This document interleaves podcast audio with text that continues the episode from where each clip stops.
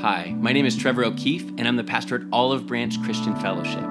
We're a Jesus loving Bible church who are committed to studying the words of Jesus, walking in the ways of Jesus, and partnering in the mission of Jesus. Thanks for joining us on that journey today. Welcome. Welcome to the second of four sessions in our Advent series. Remember that Advent means coming or arrival. And during this time, we take pause and celebrate the first coming of Jesus, while at the same time eagerly awaiting his second coming, his second advent, when he comes again in glory. The reason we are here is to be in celebration and anticipation of Jesus, our Savior and King. So, my hope for you today is have peace as we lit the peace candle this morning, that we could slow down and prepare room in our hearts. Last week, as we read Isaiah 9 6, we discussed the title Wonderful Counselor. This week, we're going to discuss the title Mighty God. Just let that sink in for a minute. Mighty God. Today, as we read again in Isaiah 9 6, this awe inspiring verse, just look at the first part for a second. For unto us a child is born, unto us a son is given. This speaks both to his human nature, a child, and his divine nature, the son given. There was a time when humanity was not part of his deity. The Son had to be given because the second person of the Trinity, Jesus Christ, is eternal and existed and became God in human flesh. One person with two distinct natures functioning together in perfect harmony. Meditate on that for a little while. Today we are specifically looking at the Son given. We are looking at this from the divine side, the mighty God as our promised Savior, the Messiah, Jesus Christ. What do you think about when asked, what is the character of God? Or what is his attributes? This is, this is the audience participation, participation time. So what are his attributes? Shout them out. Holy, I heard. Th- what? Faithful, yes. I'm thankful for this faithfulness. Anything else? All powerful, everlasting, all knowing. Okay, you got it. Loving. Everywhere. Omnipresent. Eternal. So these are just a few of his attributes. He's an eternal God. He's, but listen to these again. God is incomparable, invisible, inscrutable, unchangeable, unequaled, unsearchable, infinite, eternal, omnipotent, all powerful, omnipresent, ever present, um, omniscient, all knowing, has foreknowledge, and is wise. Morally, God is good and God is holy. If we were to read the mighty God in Hebrew, it would be read El Gibor. About that, meaning God, mighty. I think both parts of this title need to be understood a little bit. So Trevor has his nerd rants. This is, this is the way I do nerd rant.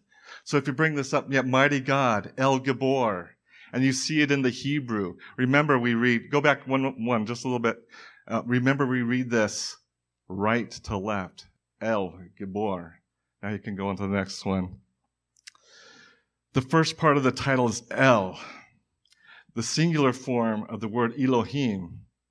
In the Old Testament, this refers to the one true God. The two Hebrew letters that make up El are the Aleph on the right and the Lamed. Aleph, as you can see, is represented by the, the ox, the strong leader. The first letter that represents God the Father. It's the first letter in the alphabet. Lamed, represented by the shepherd's staff, means who guides and directs, the only Hebrew letter that is literally above or higher compared to all the other letters. It represents Jesus as the, as the voice of authority and signifies a blood sacrifice. So the Aleph and the Lamed. And if you go to the next one, Ruth, you'll see. Can you pick out the Lamed? It's the one that's high and lifted up. Can you point it out? It's important to know. That's it's important as we read this. And as we go on to the onto the next section, when you put these two letters together, next slide, it has a deeper meaning because there's actually more letters involved. But I'm not going to go through them all. But as you can read this from right to left, you would read the strong leader who guides and directs by his perfect words to the door that leads to the living water that springs up into eternal life. That's just the first word. That's what El means. Then we go on to mighty, El Gibor. The other part of the name is Gibor, which means strength, power, hero, strong and mighty one. What a statement in a world where heroes are often determined by athleticism, personal talent, financial power. If you think about athleticism, you might have an opinion on who the greatest athlete is of all time. Mine's Bo Jackson. Bo knows. Look him up. Personal talent, someone who is excellent at public speaking or has a talent for singing. John, for instance. Financial power, someone who is self employed, a big executive, no worries about money at all. But we are told the only one true that is truly worthy to be called hero is the one who is might, his might is unparalleled. The focus of Isaiah's prophecy here is El Gibor, the mighty God who is our true hero, our true redeemer. What the prophet Isaiah is predicting in the seventh century before Christ is then confirmed in the New Testament because the Messiah would be God. He would have God's power. But Isaiah's amazing thing, the thing was that the Messiah would not only have the power of God, but he would be the God of power. Isaiah 9 6 was predicting one who would be far more than a man. It's indicated by the next title that we're going to study next week Everlasting Father and by the New Testament record of Christ. The one where Christ said, Most assuredly I say to you, before Abraham was, I am. That's a powerful statement. The one of whom John wrote, in the beginning was the Word, and the Word was with God, and the Word was God. He was in the beginning with God. All things were made through him, and without him nothing was made that was made. And so as we look further into this son that was given, we look at his na- what his name will be called. The idea isn't that this is the literal name of Messiah. Instead, these are the aspects of his character. They describe who he is and what he has come to do. A name does not just identify or distinguish a person, it expresses the very nature of his being. So, to explore our mighty God deeper and more fully, I want to look at three or four aspects um, of what his name encompasses. First, the deity of Jesus, then, our creator God, his sovereignty, and Jesus as our warrior. So, first, the deity. What does deity mean? It, it means his divine nature.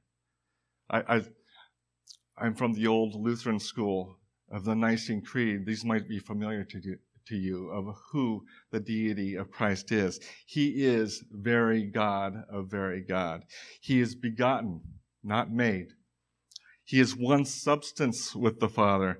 By him all things were created for us and for our salvation, he came down from heaven and was incarnate by the Holy Spirit of the Virgin Mary. He is God in human flesh. Do you believe that Jesus is God? Because there's a huge consequence if you, if you don't. If he's not. I mean, think about it. If he is not God, if Jesus is not divine, then we are the worst of idolaters.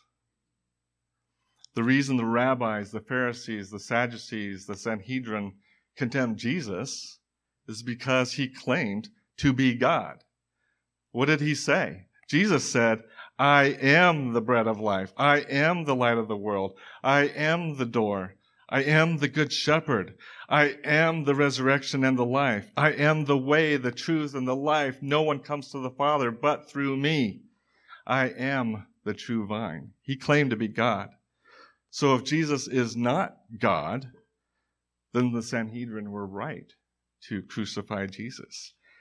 And they were right that we are, we're, if we follow Christ, we're just idolaters, merely worshiping a man who's a liar and a lunatic.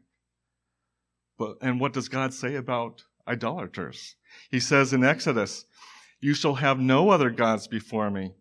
You shall not make for yourself a carved image, any likeness or anything that is in heaven above, or that is in the earth beneath, or that is in the water under the earth. You shall not bow down to them nor serve them. For I, the Lord your God, am a jealous God, visiting the iniquity of the fathers upon the children to the third and fourth generations of those who hate me. And if Christ is not God, if he did not rise as proof, then Paul says this in 1 Corinthians In this life only we have hope in Christ. We are of all men the most pitiable. But we know different. We know a lot different. In Hebrews 11:1 it says, "Now faith is the substance of things hoped for, the evidence of things not seen. It is built on evidence that Jesus is who he says he is." That He is our mighty God. And so, what is this evidence of a mighty God? By His perfect life, His sacrificial death, and most importantly, His resurrection. He showed that we could trust Him, though most of His own people rejected Him. John wrote, He came to His own, and His own did not receive Him. Yet, in many cases, He was recognized as the long awaited Messiah. Think about Nicodemus, who came to Jesus in secret, and at night he recognized who he was. The disciples recognized Jesus, although they were a little bit confused and always arguing. They recognized who Jesus was, they claimed who he was. Mary Magdalene recognized him, and her life was totally transformed. Others' lives were changed as well, including the church's most notorious persecutor, Saul of Tarsus, completely changed. These and thousands of others, first century Christians, believed, and for good reason. Jesus proved himself to be El Gibor as he displayed his life changing might and power. And still today, for those who see a need for a Savior, the evidence of Christ's mighty power is overwhelming. The mighty God during his earthly life. Jesus so showed his right to be recognized as the mighty God by demonstrating power over nature. When he called his first disciples, think about what happened. He called them, and all these fish showed up in their boats, overwhelming their boats. Um, he had power, so he had power over nature. Remember the woman who just grabbed the hem of his, his cloak was healed of a blood issue. That's power. The demon possessed man was healed. Remember, Jesus forgives sins. Who could forgive sins? But a paralytic man was let down through a hole in the roof to not only have his sins forgiven, but be healed physically as well. Jesus had power over death. Remember the little girl that they said was dead? She brought her back to life. And then Lazarus, his best friend, after four days dead, brought him back to life, the power over, over death. And Lazarus, can you imagine being Lazarus being brought back to life? Now he's marked. the Sanhedrin didn't like him either. But throughout the course of Christ's life, he revealed his divine might in ways that only could, were, were undeniable. And they were intentional validations of who he was, the mighty God. In Acts 2 22, it says, Men of Israel. This is Peter speaking to these 3,000 people. Hear these words Jesus of Nazareth, a man attested by God to you by miracles, wonders, and signs which God did through him in your midst. As you yourselves know, they knew it was undeniable, it was in front of them. They didn't have any excuse. And finally, at the end of John, it says, And truly Jesus did many other signs in the presence of his disciples, which are not written in this book. But these are written that you may believe that Jesus is the Christ, the Son of God, and that believing you may have life in his name. But most of all and above all else, Jesus proved his divinity through his resurrection. That's power over death. Christ's resurrection was witnessed by Mary, by the apostles, and by over 500 others. Eyewitnesses. And when we see the otherwise inexplicable demonstrations of God's might in the life of Christ, it becomes clear why Paul could call Jesus the Son of God with power. In Romans 1 4, he says, and declared to be the Son of God with power according to the Spirit of holiness by the resurrection from the dead. And in 1 Corinthians, Christ, the power of God and the wisdom of God. The New Testament provides us an opportunity to see the fullness of the mighty God, showing how his power was displayed in his life on earth and how it was confirmed and witnessed through his resurrection, but also how it was seen before even he came to earth. Which leads us to the second characteristic of Jesus, the Almighty God. Jesus, our Creator God. Jesus, the mighty God, before his birth. Go back a little bit. The Bible clearly states that Christ displayed his might by creating the world before he physically entered it. In John 1 3, it says, All things were made through him, and without him nothing was made that was made. Colossians 1:16 agrees, For by him all things were created, that are in heaven and that are on earth visible and invisible, whether thrones or dominions or principalities or powers. All things were created through him and for him. Christ's display of might in the act of creation distinguished him from mere humans. We have the ability to make things, but we require some basic raw materials. Christ showed his might and ability to create, to make something out of na- nothing. The Hebrew word is barah just saying that word, think about how it feels coming out, the breath, the spoken word of Jesus. Bara. Genesis, the book of beginnings, starts with the most significant words of all time. In the beginning, God created the heavens and the earth.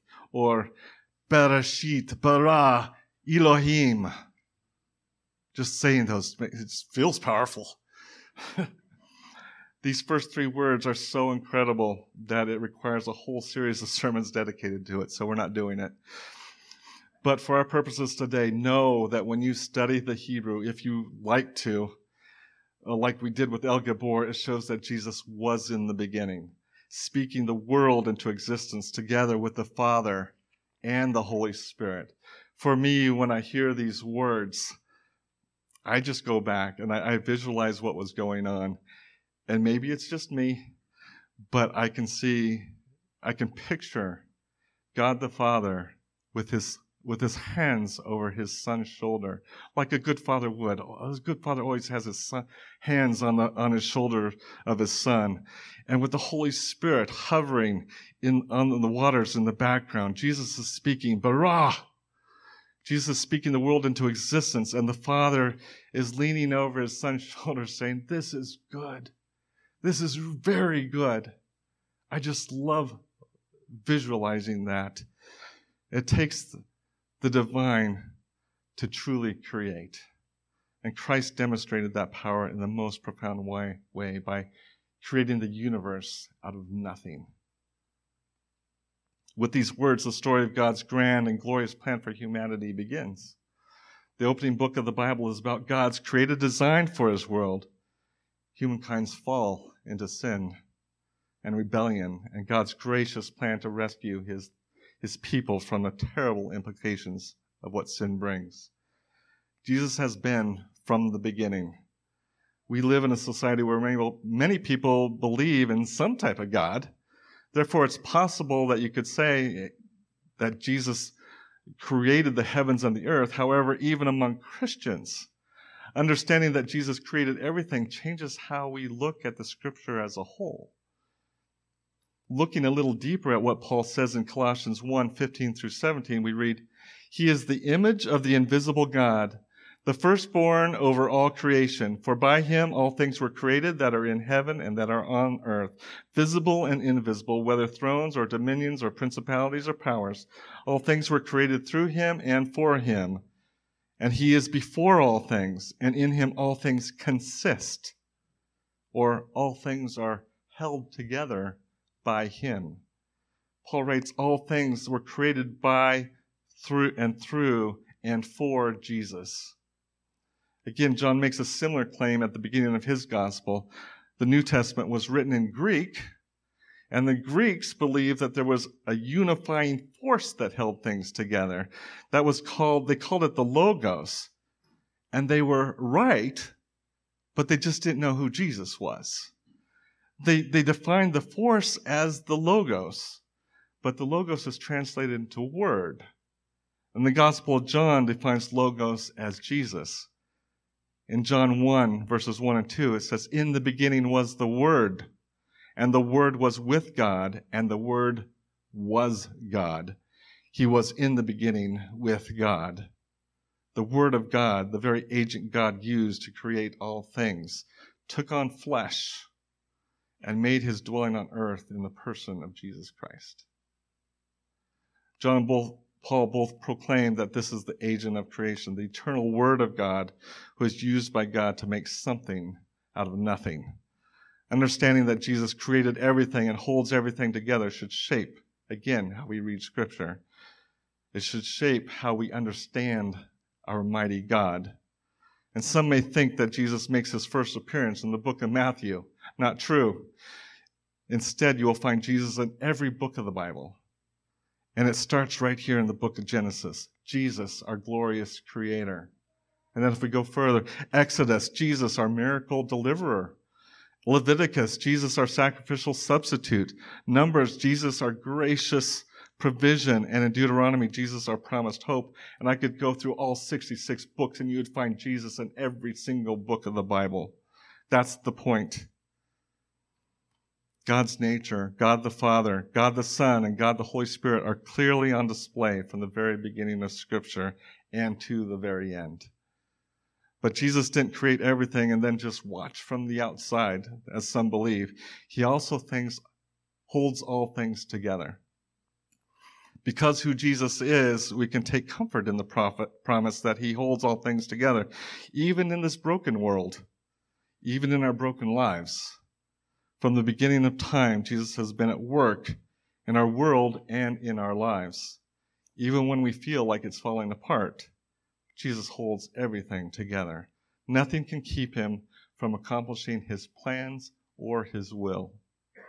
We read these same verses earlier, but listen to how Paul describes Jesus in Colossians again, starting at verse 15. He is the image of the invisible God, the firstborn over all creation.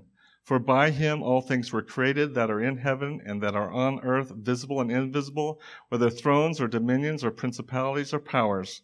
All things were created through him and for him, and he is before all things, and in him all things consist.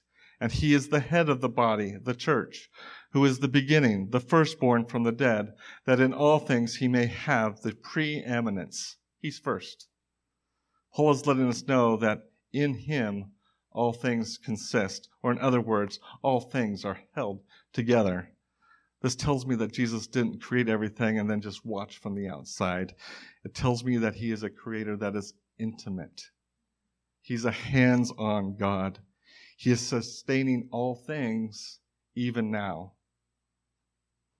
Hebrews says it this way the first part of verse 3 in chapter 1 who being the brightness of his glory and the express image of his person, and upholding all things by the word of his power.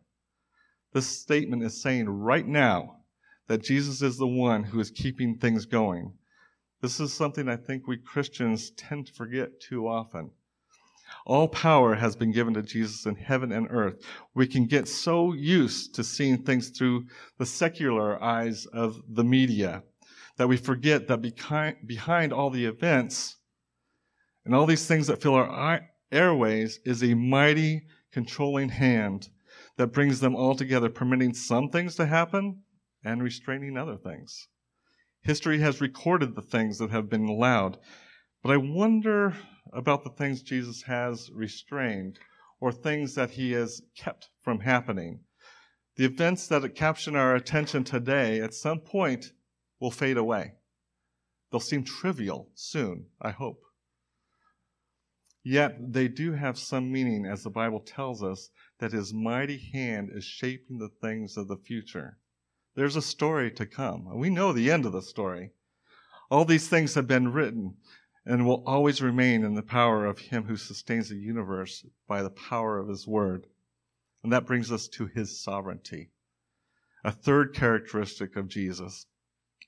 Sovereignty tells us that God's divine control over everything that happens. Sovereignty is complete, supreme, or ultimate authority and power. There's nothing outside the control of his loving word or his loving hand. You might wonder if God is in control sometimes, but he but we know he always allows the free will of men as well. We see the way the earth works and the hurricanes and the earthquakes we see the designs of those who want to do evil.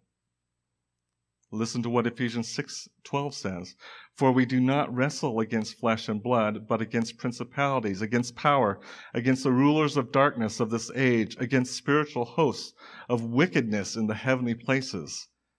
And my own free will gets in the way. I'm a sinful man. I get in my own way. But Romans tells us this in Romans 28 28.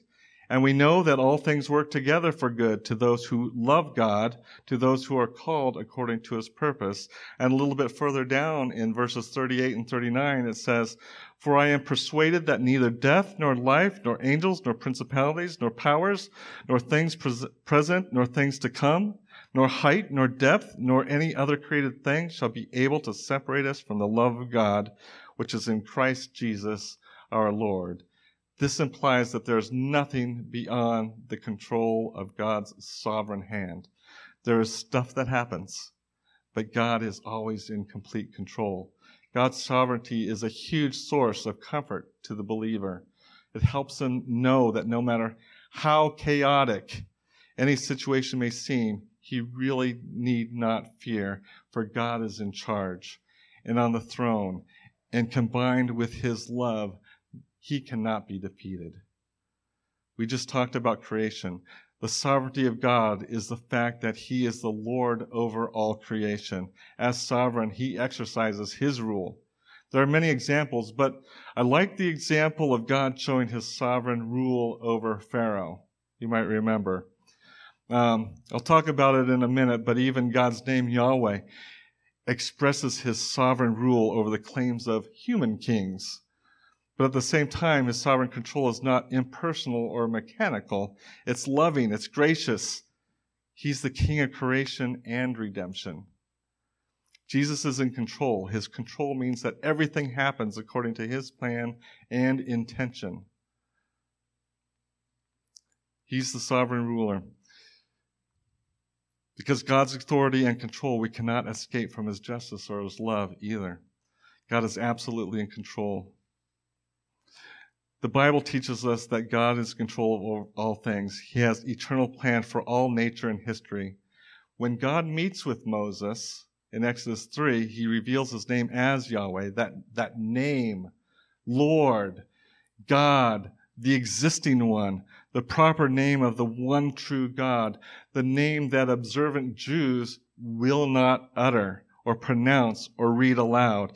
He's revealing God's lordship to Moses that God, not Pharaoh, rules over the affairs of Egypt.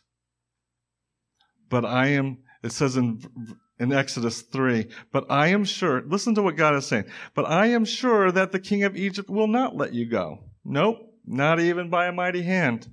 So, I will stretch out my hand and strike Egypt with all my mighty wonders, which I will do in its midst. And after that, he will let you go.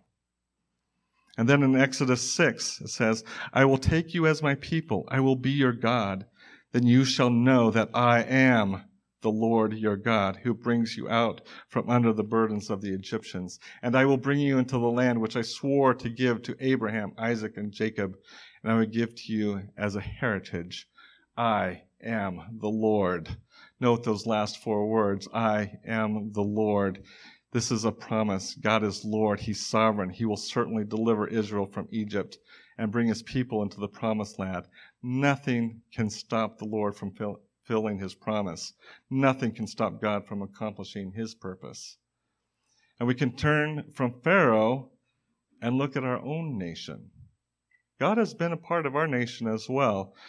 And in this book, it's called The American Miracle Divine Providence in the Rise of the Republic. Michael Med- Medved details many situations throughout our nation's history where God's providential hand was upon our nation and upon our national leaders, one of which details a situation in young George Washington's life. Maybe you've heard this.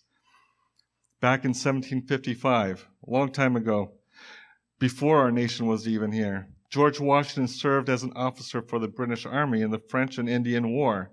During a particular battle, Washington and his men were completely outnumbered and outmaneuvered by the French and Indian warriors. Within two hours, 1,000 British soldiers, soldiers were killed or wounded, while only 30 French and Indian warriors were injured. The Indian warriors fought from the cover of trees, whereas the British soldiers, soldiers formed perfect battle lines, shoulder to shoulder, marching out in plain sight. One by one, the British officers who were on horseback were targeted and shot down until only Washington remained. The Indian chief said, Quick, let your aim be certain, and he dies. But round after round was aimed at this man. Two horses shot out from underneath him, and still the officer was standing unharmed.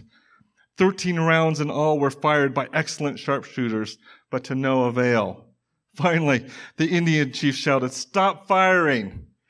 He recognized there was a power at force stronger than their weapons.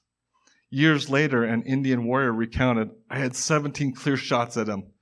And after all, could not bring him to the ground. This man was not born to be killed by a bullet. After the battle, Washington assessed his own situation. Upon taking off his coat, he found four bullet holes had passed through his jacket but left no marks on his skin. They literally stopped before touching his body. Nine days later, in a letter to his brother to confirm that he was still alive, he wrote, As I have heard since my arrival at this place a circumstantial account of my death and dying speech, I take this early opportunity of contradicting the first and assuring you that I have not as yet composed by latter. I mean, I'm not dead but by the all powerful dispensations of providence, I have been protected beyond all human probability or expectation. For I had four bullets through my coat, and two horses shot under me, yet escaped unhurt, although death was leveling my companions on every side of me. Then, 15 years later, in 1770, Washington had an opportunity to sit face to face with the respected Indian chief whom he fought against in the battle. This is what the chief said, and I'm not going to try to mimic his voice. I am a chief and ruler over all my tribes. My influence extends to the waters of the Great Lakes and to the far blue mountains. I have traveled a long and weary path that I might see the young warrior of the great battle. It was on the day when the white man's blood mixed with streams of our forests that I first beheld this chief, Washington. I called to my young men and said, Mark yon tall and daring warrior. He is not of the red coat tribe. He hath an Indian's wisdom and his warriors fight as we do, himself alone exposed. Quick, let your aim be certain and he dies. Our rifles were leveled, rifles which, but for you, knew not how to miss. 'Twas all in vain. A power mightier and far than we shielded you Seeing you were under the special guardianship of the Great Spirit, we immediately ceased to fire at you. I am old and shall soon be gathered to the great council fire of my fathers in the lands of the shades. But ere I go, there is something bids me speak in the voice of prophecy. Listen. The Great Spirit protects that man, pointing at Washington, and guides his destinies. He will become the chief of nations, and a people yet unborn will hail him as the founder of a mighty empire. I am come to pay homage to the man who is the particular favorite of heaven and who can never die in battle. So, as you know, this 23 year old officer went on to become commander in chief of the Continental Army and the first president of the United States. In all that time, George Washington was never injured in battle. Our Lord had other plans for George and other plans for this nation. But today I would say to you, our nation is at a crossroads. There's division, there's strife, there's anger, there's slander, there's mistrust, constantly ruling our headlines. The temperature seems to be so high that the thermometer is going to burst. This is where the doctrine of sovereignty can give us some peace. Proverbs 21 1 says, The king's heart is in the hand of the Lord. Like the rivers of the water, he turns it wherever he wishes. This passage is about God's sovereignty. The king or emperor or prime minister or the president is in command, but it's God who has the ultimate authority. It's God who turns the king's heart wherever he wishes, wherever he chooses. I say this to you so you can have peace. Where God's sovereignty is most made known is through his son Jesus Christ. How is this so? Jesus has dominion over all things because he paid the penalty of sin and rose to life in victorious power. When Jesus ascended to heaven at the end of the Gospel of Matthew, he told his followers, All authority has been given unto me in heaven and on earth. So you may be thinking, and when looking at our world and our country, okay, God, since you have all authority. What are you doing here? That's when we have to remind ourselves that we, as humans, have this only very small line of sight. And we have to remind ourselves that God, His perspective is eternal. He's outside of space and time. And Remember that we serve a loving, patient, and merciful God. So, so keep your eyes on the things above, knowing that God works all things together for, for good to those who are called according to his purpose. Remember that in the face of our enemies, our Lord will prevail. Which brings us to the fourth and final characteristic of our God, our mighty God, Jesus, our warrior. Mighty to save. What do you think when you hear warrior? Maybe you think of a military soldier or a person that shows great courage. He's a fighter. Maybe you think of David's mighty men. These guys were heroes and champions. In Psalm 45 3, it speaks to him as king. It says, Gird your sword upon your thigh, O mighty one, with your glory and your majesty. This is speaking of Jesus, our Messiah. When I think of a mighty th- warrior, I think of someone who has victory upon victory. He's a conqueror. So now Jesus is the mighty God. He's the divine warrior who conquers every foe, including our enemies, sin, death, and the devil. Who has the ultimate power over death? God or the devil? The Bible says Jesus has authority over death. If we go to Revelation now, Revelation 1:18 says, I am he who lives and was dead, and behold, I am alive forevermore. Amen. And I have the keys of Hades and of death. Jesus came to destroy the works of the devil. That's what a warrior does. And in Hebrews 2:14 and 15 it says, Inasmuch then as the children have partaken of flesh and blood, he himself likewise shared in the same, that through death he might destroy him who had the power of death, that is the devil, and release those who through fear of death were all their lifetime subject to bondage. This is good news. Christ has conquered death. We won't, we don't need to fear. Death has no authority over those who have believed in Jesus. When sin entered into our world, death came with it. The author of sin and death is the devil. The coming of Christ destroyed the works of the devil in the sense that death no longer has the fear that it once had. Those who believe in Christ belong to him forever. And nothing, even death, can keep the believers apart from him. Therefore, the ultimate power of death belongs to Jesus, the one who conquered death and the grave. Our mighty God will soon return, soon and very soon, as a victorious warrior. Listen how he's described in, in chapter 19 of Revelation. Now I saw heaven opened, and behold, a white horse, and he who sat on him was called Faithful and True, and in righteousness he judges and makes war. His eyes were like a flame of fire, and on his head were many crowns. He had a name written that no one knew except himself. He was clothed with a robe dipped in blood, and his name is called the Word of God. And the armies in heaven, clothed in fine linen, white and clean, followed him on white horses. Now out of his mouth goes a sharp sword, that with it he should strike the nations, and he himself will rule them with a rod of iron. He himself treads the winepress of the fierceness and wrath of Almighty God. And he has on his robe and on his thigh a name written, King of Kings and Lord of Lords. This next story I have is, is, I don't know if it's true, but it's from Robert Louis Stevenson. And if you don't know Robert Louis Stevenson, he's best known for Treasure Island and Dr. Jekyll and Mr. Hyde. But he writes, It was night, and the waves brought the boat dangerously close to a rocky shore. The wind threatened to drive the boat into destruction onto the rocks. The passengers were confined below decks while the crew struggled to keep the boat afloat and away from danger. They were terrified not knowing what was happening or if the next few moments would be their last. Finally, one passenger decided to defy the orders of the captain and see what was going on. He climbed up the deck and made his way to the pilot house. The deck of the ship was slick and rolling. If he didn't slip and crack his skull, then he was in danger of the wind blowing him overboard. Slowly, grabbing onto whatever handholds he could find, he made it to the pilot house and looked in. He saw the steersman holding onto the ship's wheel unwaveringly.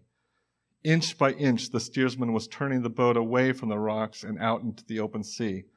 The pilot looked over and saw the drenched passenger and smiled. The passenger made his way back, inch by inch, back along the treacherous deck, swept by winds and waves. He climbed down the stairs to the room where the others were huddled together out of fear and gave a note of good cheer. All is well. We are going to be all right. I have seen the face of the pilot, and he smiled. Maybe you are facing some storms right now. Maybe you feel like you're facing some insurmountable mountain of difficulty, some impossible situation.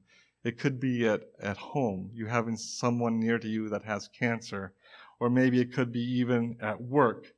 You know, with the economy the way it's going, there's rumors of layoffs coming. What do you do? These are stressful, stressful situations. And what do you do? But God allows us to experience these. We think, we think these things are too difficult.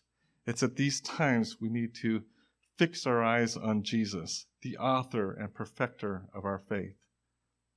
The word fix here literally means to turn your eyes away from the things that are nearby Stop focusing on things that are right in front of your face. Think about who you're supposed to be fixed on. You're not supposed to fix, be fixed on these things that are nearby, but fixed on the one who is Jesus. Not on something, but on someone. And one of the best ways to fix our eyes on Jesus is by meditating on his truth. Focus on what Jeremiah 6:10 says. Listen to this. No one is like you, Lord. You are great, and your name is mighty in power. Again, what do we do when we are crippled by fear or cause something's causing difficult circumstances in our life? We need to look away from the stormy waves and into the beautiful face of our Savior Jesus, our mighty God, the one who is always mighty to save. We need to see his reassuring smile. Who alone is able to calm the storm simply by speaking these words to your heart? Peace. Be still. But that is not the way it always works, my friend. Um, while our mighty God may calm the storm around us, most often, He doesn't calm the storm around us. What does this mean? It means the storm is still raging. However, He has taken us through the storm. We are not alone. He is with us.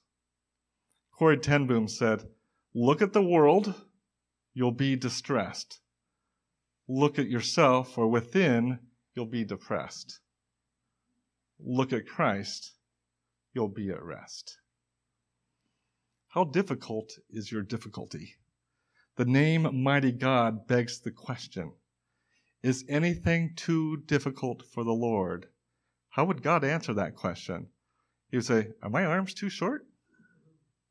Can't reach you? Is anything too difficult for me? Nothing is impossible. When the children of Israel were trapped between the Egyptian army and the Red Sea, to Moses he said, Be still and know that I am God. To Abraham he said, Is anything too hard for the Lord? At the appointed time I will return to you according to the time of life, and Sarah, Sarah shall have a son. When Jesus was speaking to his disciples, seeing how hard it was for a rich man to get into heaven, the disciples said, Well, well then how can anybody be saved? And Jesus answered, With men this is impossible, but with God all things are possible. All things are possible with a mighty God. God is the only one that can save. Christianity is the only religion that says you can't do anything to be saved. You can do nothing. Why? Because Jesus paid it all. And all means all. There's nothing left to do. It has been accomplished. And I love how the angel Gabriel announces the Christ child's birth to Mary. She was completely overwhelmed and at first troubled. What if these words were the words you heard? Think of yourself as a 16 year old little girl. You, this is the angel Gabriel speaking to you. And an angel, first of all, think of an angel coming to you and saying, You have found favor with God. Oh, okay, well, that's a good start. Having an angel coming to you and say, You have favor with God, that's a good thing. But then listen to what Mary heard. You will conceive in your womb and bring forth a son. His name will be Jesus. He will be great. He will be called the Son of the Highest. The Lord God will give him the throne of his father David. He will reign over the house of Jacob forever, and of his kingdom there will be no end. The Holy Spirit will come upon you. He will be called the Son of God. And then Mary said, my son is going to do what? He's going to be called the Holy Son of God. And what the angel said? The angel said, For with God, nothing will be impossible. There's a beautiful promise in Zephaniah that I think is a, applies to us as well. In Zephaniah 3:17 it says, "The Lord your God in your midst, the mighty one will save. He will rejoice over you with gladness. He will quiet you with his love. He will rejoice over you with singing. That our God is in our midst, that alone should give us peace and hope and calm our fears. But understand what God takes joy in. When He created, He said, It was good. But what does He sing about? What gives Him joy? You. He is our mighty warrior. He loves to save. Salvation is in his name. That is what he's all about. Who is this King of glory? Psalm 24 8 says, The Lord, strong and mighty, the Lord, mighty in battle. And I want to close with this. We think of the Lord and his, and his outstretched hands, the Lord mighty. We look at our mighty God, remembering once again that he is incomparable, invisible, inscrutable, unchangeable, unequaled, unsearchable, infinite, eternal, omnipotent, omnipresent, omniscient, has foreknowledge and is wise. Morally, God is good and he is holy and God is love. But I think, God, what, what have you done? What child is this? You've heard it said with a strong hand and an outstretched arm. You think of God's mighty power and how he has defeated his enemies. But now when I read it again, for unto us a child is born, unto us a son given, I just think to myself, I wasn't expecting this. What a powerful, almighty God would take the punishment that I deserve death. He would stretch out his hands willingly, the hands that hold the universe together, and be crushed for me. He humbled himself and became obedient, even to the point of death, even death on the cross. Therefore, God also has highly exalted him and given the name above every name, that at the name of Jesus every knee should bow of those in heaven and those on earth and those under the earth, and that every tongue should confess that Jesus Christ is Lord to the glory of God the Father.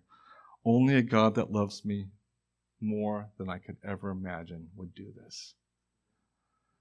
This is the gospel that Christ died for us, that he was buried, that he rose again on the third day, and we have witnesses to these facts. When you think of God with his mighty hand, outstretched arm, you think of his mighty strength, parting the Red Sea, sending plagues on Egypt, fighting the children of in, uh, fighting for the children of, of Israel in the promised land. Nothing can withstand his power. But also what we see with his outstretched hands his arms, is the picture of Jesus on the cross, taking the punishment that we deserve, conquering both sin and death. This is our conqueror. This is our warrior. This is our mighty God. We have looked at Jesus in Genesis as our creator, our creator God, and throughout the Bible as our divine, sovereign, and warrior God. And now we look at Jesus in Revelation. What does the Bible say about how we see Jesus? Revelation 5 6 says, And I looked, and behold, in the midst of the throne and of the four living, creatures, and in the midst of the elders, stood a lamb as though it had been slain. But this lamb that had been slain, we worship.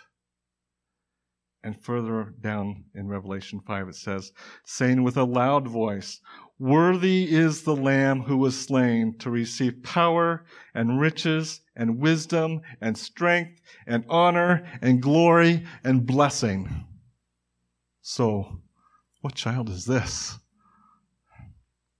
For unto us a child is born, unto us a son is given, and he is our mighty God. Amen. Let's pray. Oh Lord God, I just, looking at your words today and the words of Isaiah, how you came into this world. We looked at you from Genesis to Revelation as our creator, the divine, our sovereign, our warrior God, but a God that cared for us so much that he would take his glory off and come down as a child, humbled himself. Because you, you loved us so much, Lord. Our mighty God who loved us, you didn't have to, but you loved us. You stretched out your arms and you died for us to bring us to yourself. I pray, Lord, that as we look at you today, my hope is that that we can have peace in knowing that you are in full control, that you are our mighty God. And as we worship you as the child, as a son that was given, we see who you are. We're a little bit closer to you today. We're a little bit more intimate. You, you've known us intimately from the morning, from the time we were knit together in our mother's womb. You've knew us intimately. But Lord, we need to come to you. We need to be intimate with you. So I pray that we wouldn't be distracted by the season, but we'd be attracted to you. And it's in your name we pray. Amen.